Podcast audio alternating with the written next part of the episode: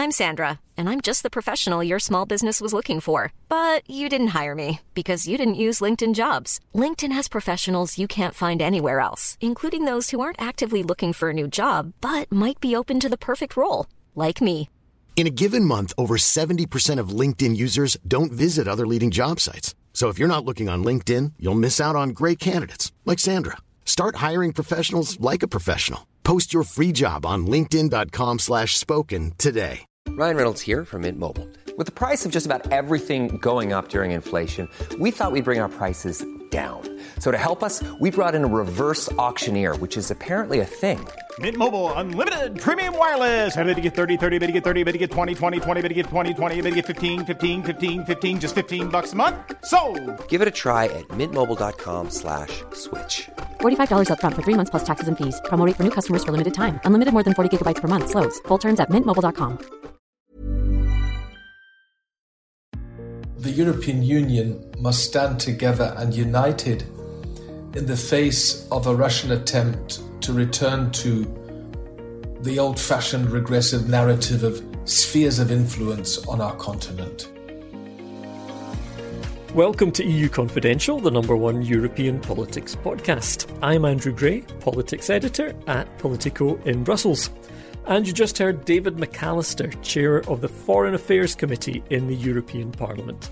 You'll hear more from him later in the podcast on his recent trip to Ukraine and the role he thinks the EU has to play in this crisis. The shuttle diplomacy this week to try to defuse that crisis is also one of the topics for our podcast panel this week, along with the latest on the French presidential election and, in particular, Marine Le Pen's campaign for the Elysee Palace. Let's get right to it. Warm welcome to Matt in Berlin. Hi, Matt. Hi there. And joining us this week, I think a podcast debut for Clea Caulcutt, our correspondent in Paris. Hi, Clea. Hi. Great to have you with us. We'll get to the French presidential uh, campaign in a few moments, but first, uh, let's talk about the story that continues to dominate the news agenda in Europe and beyond, and that's the Ukraine crisis. And uh, let's hear from each of you who had, um, well, protagonists in the ring, if you like, uh, this week. Olaf Scholz was in Washington uh, talking to Joe Biden, trying to I think, as we said last week in the podcast, restore Germany's reputation, which had taken a bit of a beating in Washington over the Ukraine crisis. And Emmanuel Macron was in Moscow and in Kiev. Let's get to Macron in a moment. But Matt, first, what did you make of Scholz in Washington? Did he manage to do some damage repair there? I think he did, but it you know, was pretty difficult going in, and I, I don't think that it could have been fully repaired by anyone, to be honest, because there had been so many mixed signals in the weeks heading up to the meeting. Um, this was one of their first face to face meetings, and they don't really have the kind of relationship that Biden had, for example, with Angela Merkel. And Scholz on the international stage also does not enjoy the kind of stature that Merkel does. So I think with all of the wavering Germany has displayed over the past several weeks on Russia, Nord Stream 2, Ukraine, and so forth, in terms of the arms exports, it was a, a pretty tough task. And it, it did seem that he was a little bit nervous. There was one awkward moment after Biden was sitting next to him there in this fireplace. It was a very nice setting, and Biden sort of thanked him for coming and did the usual kind of song and dance that he does with visitors. And Biden was clearly finished with his little statement, and there was just silence. And it was sort of Scholz's turn to say something, and Biden had to then sort of signal to him, "Well, you can start talking now." To that as well. So welcome, welcome, welcome. Floor is yours, sir. If you wish to say anything. Yeah. Thank you for having me here, and really, I appreciate very much that we have the chance to. And it showed that he's a little bit unsure of himself uh, in these settings still. But he did speak English, and that's something that his predecessor never did in this kind of a situation. So I think uh, I would say on a scale of one to 10, a sort of solid six. Okay, I'm sure he'll be pleased to hear that. um, yeah, I was I was impressed that he not only spoke English, he went on CNN, did a live interview, right, with Jake Tapper, who is not a soft touch, and spoke in English throughout. And I've heard you refer to this as a strategic ambiguity, but that strategic ambiguity got President Zelensky so angry today he, he wouldn't even meet with your foreign minister. Um, I don't know whether this is the truth. You don't know that? Okay. She is there. I sent her there. She will go into the front line. And, and I think the, the, the interesting thing about that was the impression it left back in Germany. That got a lot of attention. And I think people kind of saw that very positively and thought, well, you know, here he is on CNN. CNN is sort of a big deal here, it seems. Uh, although he didn't really say anything that significant, but I guess they like to see the hometown boy on the international stage there. I certainly don't get that kind of feedback whenever I'm on uh, on television. So Right, but the one thing that did get a lot of attention in Germany was where Joe Biden basically said if uh, Russia attacks Ukraine, Nord Stream 2 won't be happening. If Russia invades, there will be no longer a Nord Stream 2. We, we will bring an end to it. Now, this is a pipeline project, you know, connecting Russia to Germany. In other words, it's much more Germany's pipeline, if you like, although it's obviously a, you know, a Gazprom uh, project primarily. Um, but it was quite noticeable that Scholz wouldn't go that far. He wouldn't actually say the words Nord Stream 2 and say it won't happen. And that did seem a bit strange, right? That it was basically the American president saying in front of the German chancellor, your pipeline won't be happening if this happens. And he wasn't willing to either contradict or fully agree. Yeah, it was kind of a bizarre situation because everyone knows what they're talking about. And it's sort of, you know, the pipeline that shall not be named, the Voldemort pipeline, as it were. And it's not really clear to me still what, what Scholz was trying to signal with that. If he is trying to sort of keep Putin on his toes and thinks that by not sort of showing his cards, you know, uh, that's a better strategy than coming straight out and uh, agreeing with Biden. So I think, um, you know, again, this is a sign that uh, he is not as sure footed, you know, in these situations maybe as uh, his predecessor was. Right, who had 16 years of practice, if you like. I mean, this, I do think it's always interesting, I think, to see politicians, even very experienced ones who've held very senior jobs, but not the top job, that that's still quite a jump, right? It doesn't matter if you've been vice president or finance minister or mayor of Hamburg or whatever it is, when you're front and center, even for people as experienced as Scholz, it's actually quite a steep learning curve. Uh, Clea, let's switch to you. Emmanuel Macron in Moscow and then in Kiev had this face to face meeting with Vladimir Putin. I think five hours of talks, uh, sitting at either ends of a very long table, which uh, launched a million gifs and, and memes and other things on, on Twitter. But obviously, very serious situation, and um, in some ways, you know, going into the lion's den, if you like, uh, Emmanuel Macron in this situation. Um, what did you make of how he did, and, and, and also how was it portrayed and received in France? This kind of peace mission that that Macron had kind of taken it upon himself to undertake. Well, I mean, what's interesting is they come away, Putin and Macron, saying different things about what was agreed during those five hours of talks. Five hours during which Putin says that Macron was torturing him, you know, keep coming back. And Macron can definitely go over, go on for hours and hours, as we in the press corps know. It's still unclear uh, whether in the long run this will have an impact or, or whether or not it just signals disunity in, in the sort of Western camp. I mean, but from the perspective of the French press, it's true that it is seen as, I mean, his mission is seen as a partial success, you know he went over there, and there's this sort of idea in France that um, you know you've got to try the diplomatic route. It's always good, and it's it's a role that French presidents can and have undertaken in the past, and it's it's not out of character for Macron to you know fly over to Russia and speak to Putin, and fly to Ukraine, and then you know that that is all seen as something that the French actually value. Whether I think there's much more probing questions as to what and whether it has a negative effect on you know relations with Putin to have Macron go in there and say things like, "Oh, we've got to understand the trauma of the Russian people." Yeah, and there's obviously a lot of nervousness, particularly in Eastern Europe, um, with people wondering what Macron might be uh, willing to give away without, uh, you know, their agreement. And so you certainly saw some of that nervousness, I think, in some of the commentary around this visit. And I feel like we have to distinguish between some of the communication around it, which seemed very messy. You know, he gave the an interview to a French newspaper, the Journal du Dimanche. Um, about this mission, which uh, then there was all sorts of dispute and argument about what exactly he'd meant and what exactly he'd said, because of course it was in French. Whereas if this had been given to a kind of international audience, there might have been a bit more clarity there. And then, as you say, Clea, we had all these disputes about whether he'd got agreement.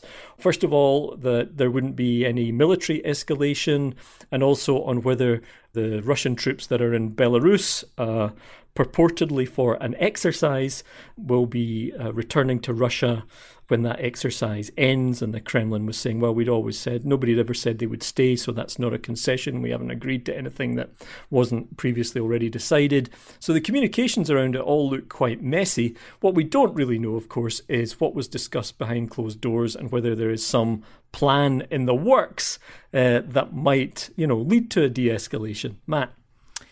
I don't think it really matters that there is all of this miscommunication at, at the moment. I think that's actually part of the plan, at least part of uh, Putin's plan. And, you know, as Clea said, it's very important for Macron to show the French that he's there as a, you know, statesman and is uh, trying to kind of make the best of a bad situation. That's very much the German approach as well. And I think Scholz is going to be traveling to Moscow next week. And I, it seems to me the strategy really is to just keep Putin talking and to just keep the ball rolling and to have this. Well, to be fair, there there would be nobody better than Macron for that. He would well, exactly, and to have this kind of parade of officials go not just to Moscow but also to Ukraine. I mean, we've seen pretty much every foreign minister. It feels like.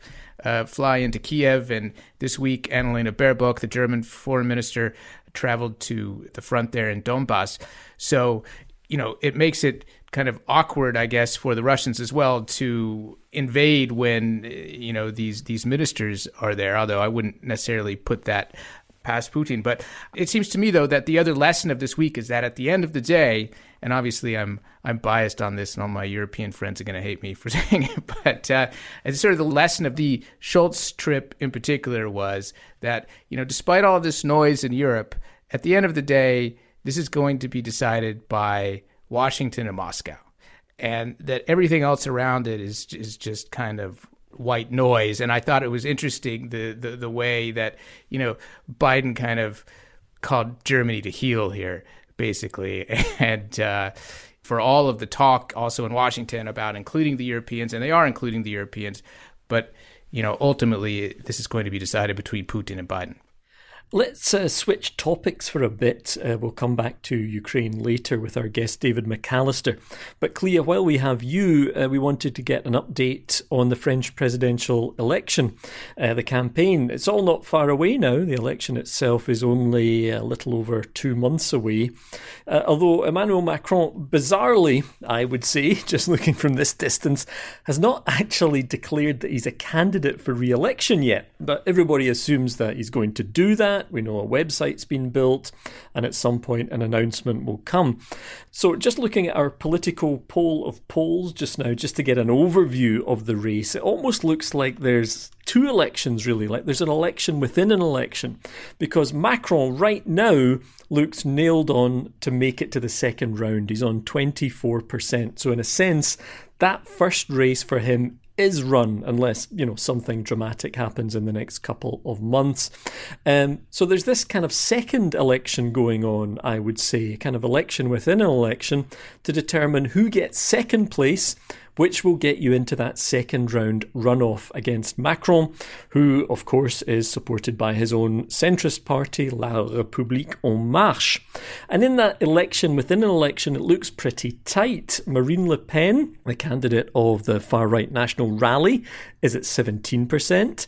After her, Valérie Pécresse of the conservative Les Républicains on 16%, And then comes the upstart uh, far right candidate, if you like, Eric Zemmour, on 14%, and then the far left candidate, Jean Luc Mélenchon, is at 10%. So, Clea, you've been focusing on Marine Le Pen. Uh, give us a sense of the messages coming out of her campaign. How has it differed from last time, when, of course, she did make the second round and face off against Emmanuel Macron? And also, how is she close up? Because I know you've been at a rally of hers recently. Yeah, I was at a rally of hers this weekend, and um, is she even nicer in person?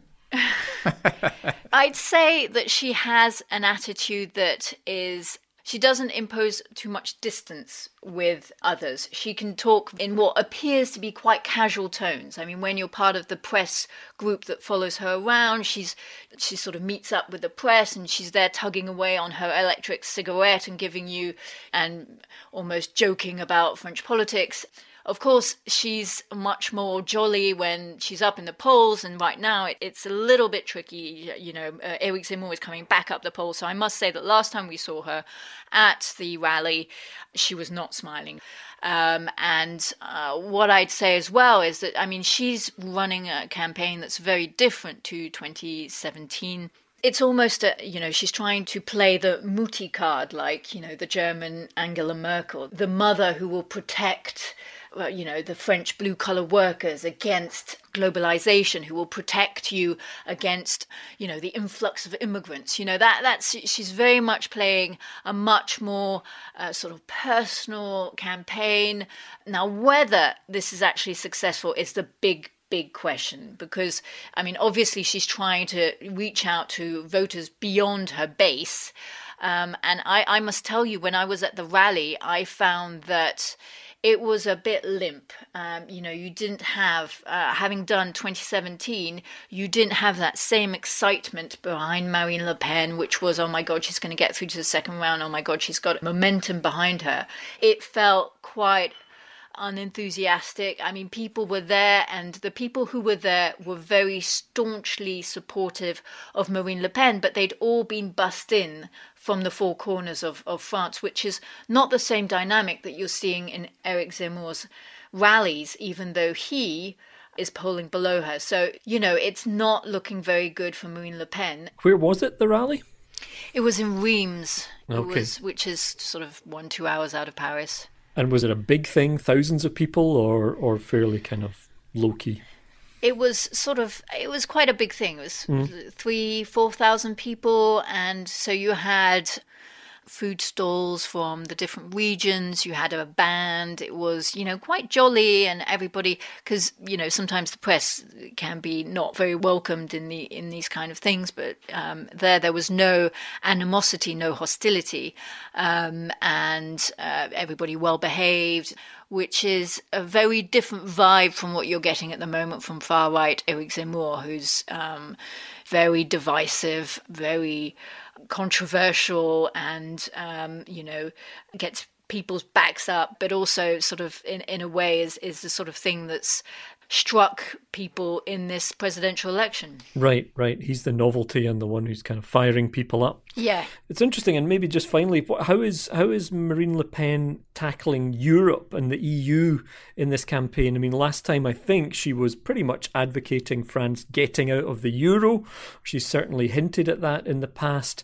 And, and obviously, it's part of this rebrand that she seems to have done, changing the name of the party, uh, trying to broaden the base. It seems to me, anyway, from this distance, but you tell us that she's also toned down the, the anti EU rhetoric. Is that right? Yeah, absolutely. I mean, what's really interesting is one person from the National Rally was telling me today that, oh, it's interesting. We are to the left of Michel Barnier now when it comes to Europe. which I thought was quite funny. I mean, basically, they've rowed back on a lot of things. So they no longer want to leave the euro. They no longer want to leave Schengen. They no longer want to leave the European Court of Human Rights. And they justify it by saying that Europe has changed. So Europe has understood that basically it can't take all the powers away from nation states, that it, you know, that sovereignty has to be returned. But you know, beyond that, beyond saying, oh, Europe has changed, it's, it's, very difficult for her to be convincing on Europe. So I mean, it's something that she generally tries not to talk about. Okay, we'll leave it there for now. Uh, Clea, Matt, thanks very much. Thanks, Andrew. Thank you. And Matt, Clea, and I will be back later in the episode with some recommendations for reading, watching, or listening. Now, right after this short break, David McAllister, chair of the European Parliament's Foreign Affairs Committee, on his recent trip to Ukraine and on how he thinks Europe should handle this crisis.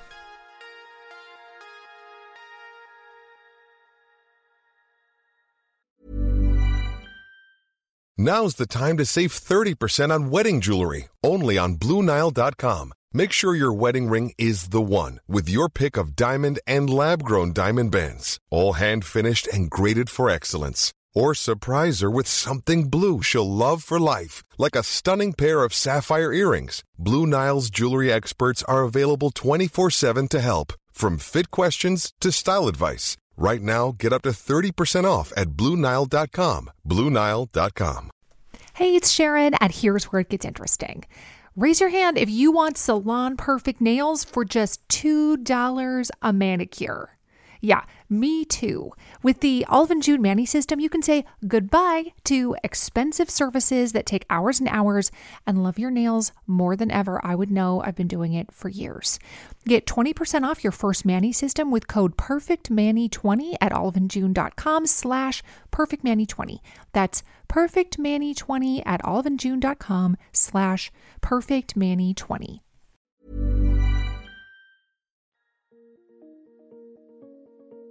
Now we'll turn to a conversation I had this week with David McAllister.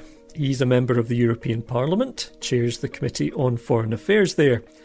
He hails from Germany, although I'd be remiss if I didn't point out that his father was from Glasgow, which is why he's blessed with such a fine accent when he speaks English. McAllister is a member of Germany's centre right Christian Democrats, the CDU, that's part of the European People's Party group in the European Parliament. And I started by asking him for his overriding impressions of that recent trip to Ukraine that he took as part of a European Parliament delegation. My impression was in Mariupol that people in eastern Ukraine are very concerned about the situation, yet the atmosphere is calm. There are no signs of panic, so people are remarkably calm. They are trying to live their normal lives despite this difficult situation, and they are also determined. And what we also notice as all other visitors who go to the contact line, every week, despite the ceasefire, military confrontations continue along the contact line. And we were, for instance, informed as we visited a Ukrainian military base in since the last ceasefire in 2020, every week in 2021, people were killed, civilians and non-civilians. So these are my impressions.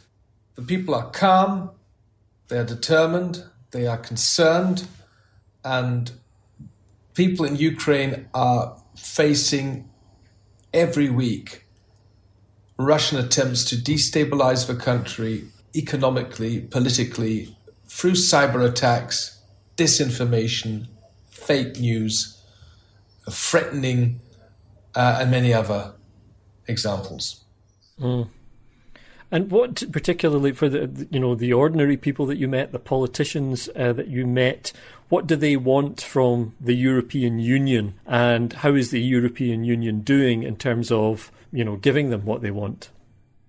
Well, the people we spoke to the normal people in Zaporizhia and Mariupol, but also the high level politicians in Kiev. Everyone we spoke to was very, very thankful for our visit. It is very, very helpful that in these hours of uncertainty, visitors actually come to Ukraine and to show uh, support and solidarity. Every person I met is hoping, praying for a diplomatic, peaceful solution of this conflict.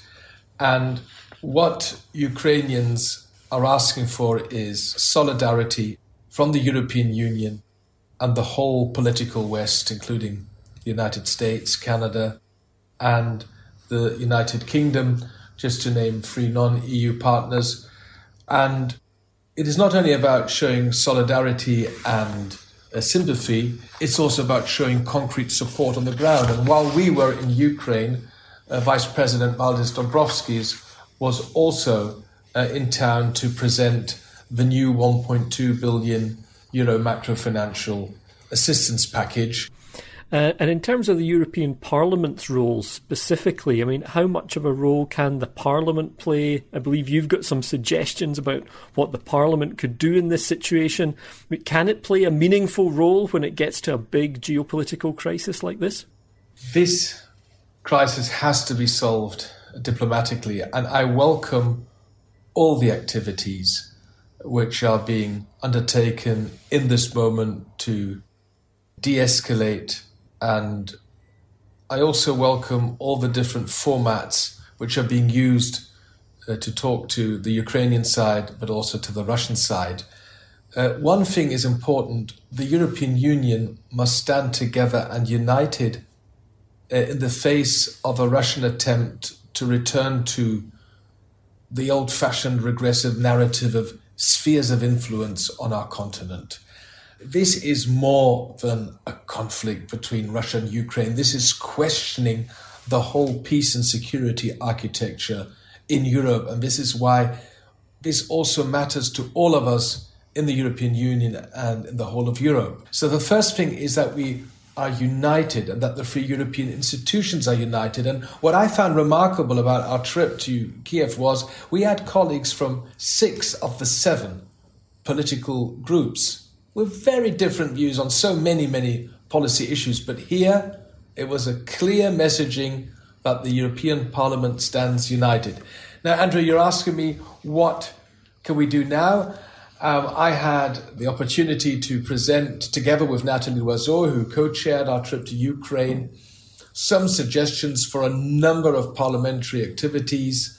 Uh, this includes debates uh, in the Foreign Affairs Committee and the Subcommittee on Security and Defense. We could look at having joint meetings of our committees in the European Parliament and the Verkhovna Rada, the Ukrainian Parliament.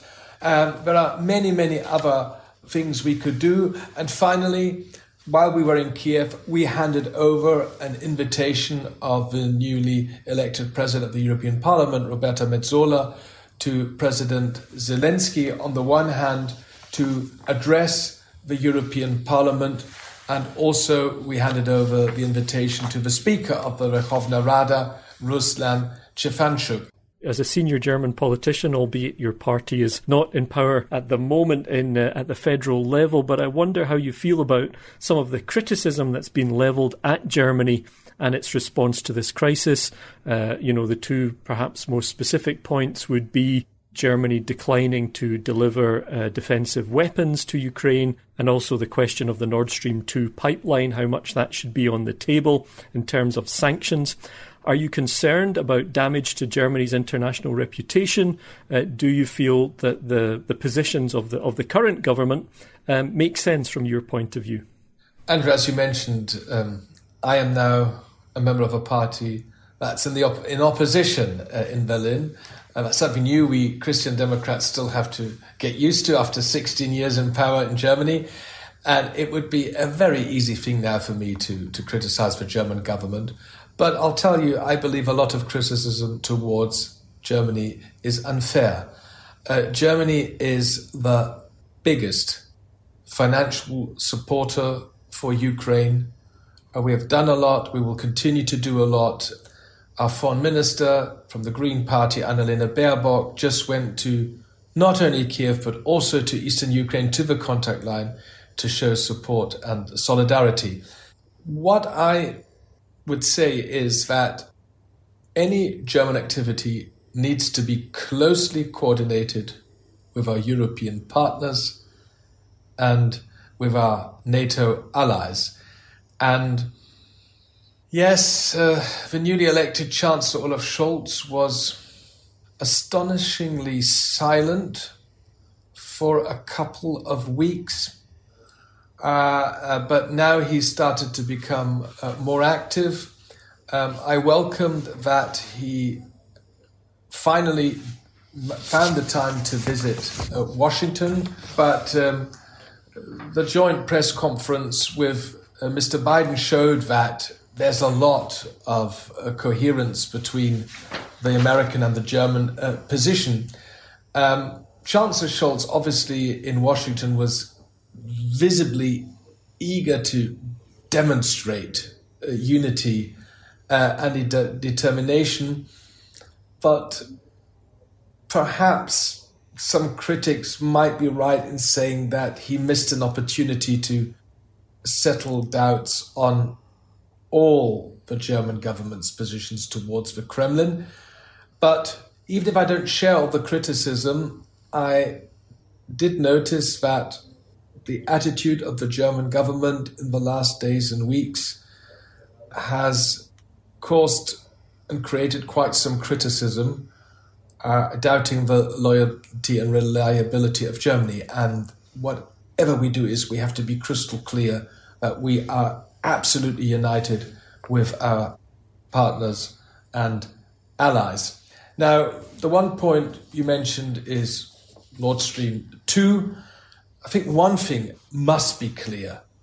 If there is any further military aggression against Ukraine from Russia, Nord Stream 2 simply cannot go forward. We have to be very clear here. Whether Nord Stream 2, what will happen with this project? Well, it depends very much on developments in the Kremlin. It is certainly becoming increasingly clear that the geopolitical implications of this project were totally underestimated at the beginning of the project. And I can tell you, Andrew, as a German member of the European Parliament, I know that there are very different views on this project here in Brussels. And I'm also aware that the European Parliament, at several occasions, has voted with quite broad majorities against Nord Stream 2. Hmm. Let us end, if you just have one more moment on a lighter note. We like to ask our guests to recommend something, especially when so many of us have been locked down or in self isolation. Might be a book you've read, or a movie, or a podcast. And either something you've enjoyed recently or something you kind of always recommend to people as an all time favourite. Anything spring to mind? Well, as all people, I was uh, pretty much shocked at the beginning of the pandemic that all of a sudden uh, we were at home, we had time, no meetings. Thanks to my teenage daughters, I was introduced to the world of Netflix. Uh, but I must say, after two or three weeks, it I found it a bit boring, and I actually started doing something which I hadn't been doing for 20 years. I started to exercise. Uh, I think I last uh, went running uh, when I was still in the German military uh, 30 years ago. So I slowly started exercising again, running a little longer, every day a little more. And actually, um, I've kept this now that I try to exercise at the weekends when I'm at home in Germany I've lost a bit of weight and I simply feel better. And this is something which I probably would never have started uh, without being forced to just simply stay uh, at home and not be able to attend political meetings due to the pandemic. There we go. So every cloud is a silver lining. Okay, that's a, a good tip and one that I should definitely uh, follow. Uh, I have some have some lockdown kilos to lose. Uh, David McAllister will let you get to your next meeting. Thanks very much for joining us. Thank you, Andrew. All the best. David McAllister putting us all to shame there by using lockdown to get fit. But now for some recommendations from those of us who've spent more time slouching on the sofa than pounding the pavements. Clea, what's your recommendation? At the moment, I'm reading the uh, Solitaire du Palais, which is the Solitary Man of the Palace, which is all about Macron, and um, which is quite a good read if you want to go through the whole 2017 to 2022. And in it, uh, there's one of the first scenes of uh, Macron's presidency in 2017. And as one of the first scenes, he invited Putin to go and visit him. And it was, and, and in the book, it explains that this was one of the moments where Macron was able to project himself as a leader, you know, no longer the young sort of um, advisor in the, in Hollande's government, but somebody who was on the world stage, and and so that he wanted to do this again in 2022 before the election. So that I thought was quite an interesting detail. Matt, do you have one? Well, I've been watching uh, Narcos Mexico on Netflix, which I find to be excellent and fascinating, not just because I grew up very near the Mexican border. It basically tracks the genesis of the drug cartels in Mexico going back to the 1970s. Uh, it's very well acted uh, with all Mexican actors. And um, if you watch it and you understand why the war on drugs has not been won.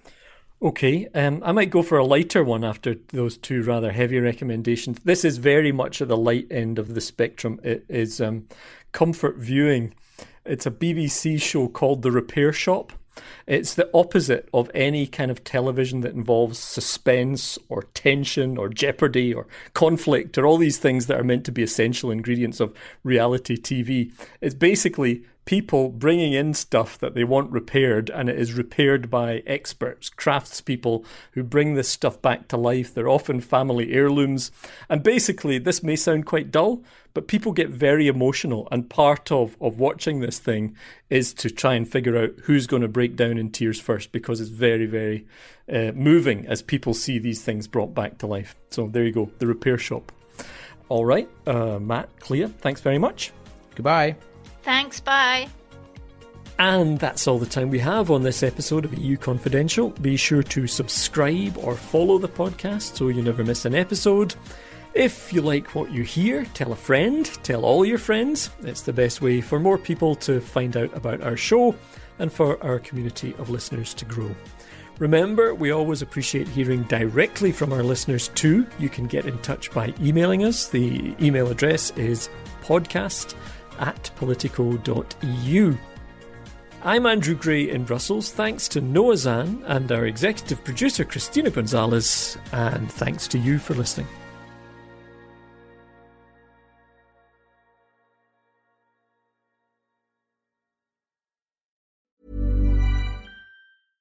Imagine the softest sheets you've ever felt. Now imagine them getting even softer over time. That's what you'll feel with Boll and Branch's organic cotton sheets. In a recent customer survey, 96% replied that Boll and Branch sheets get softer with every wash. Start getting your best night's sleep in these sheets that get softer and softer for years to come. Try their sheets with a 30-night guarantee. Plus, get 15% off your first order at bollandbranch.com. Code BUTTERY. Exclusions apply. See site for details.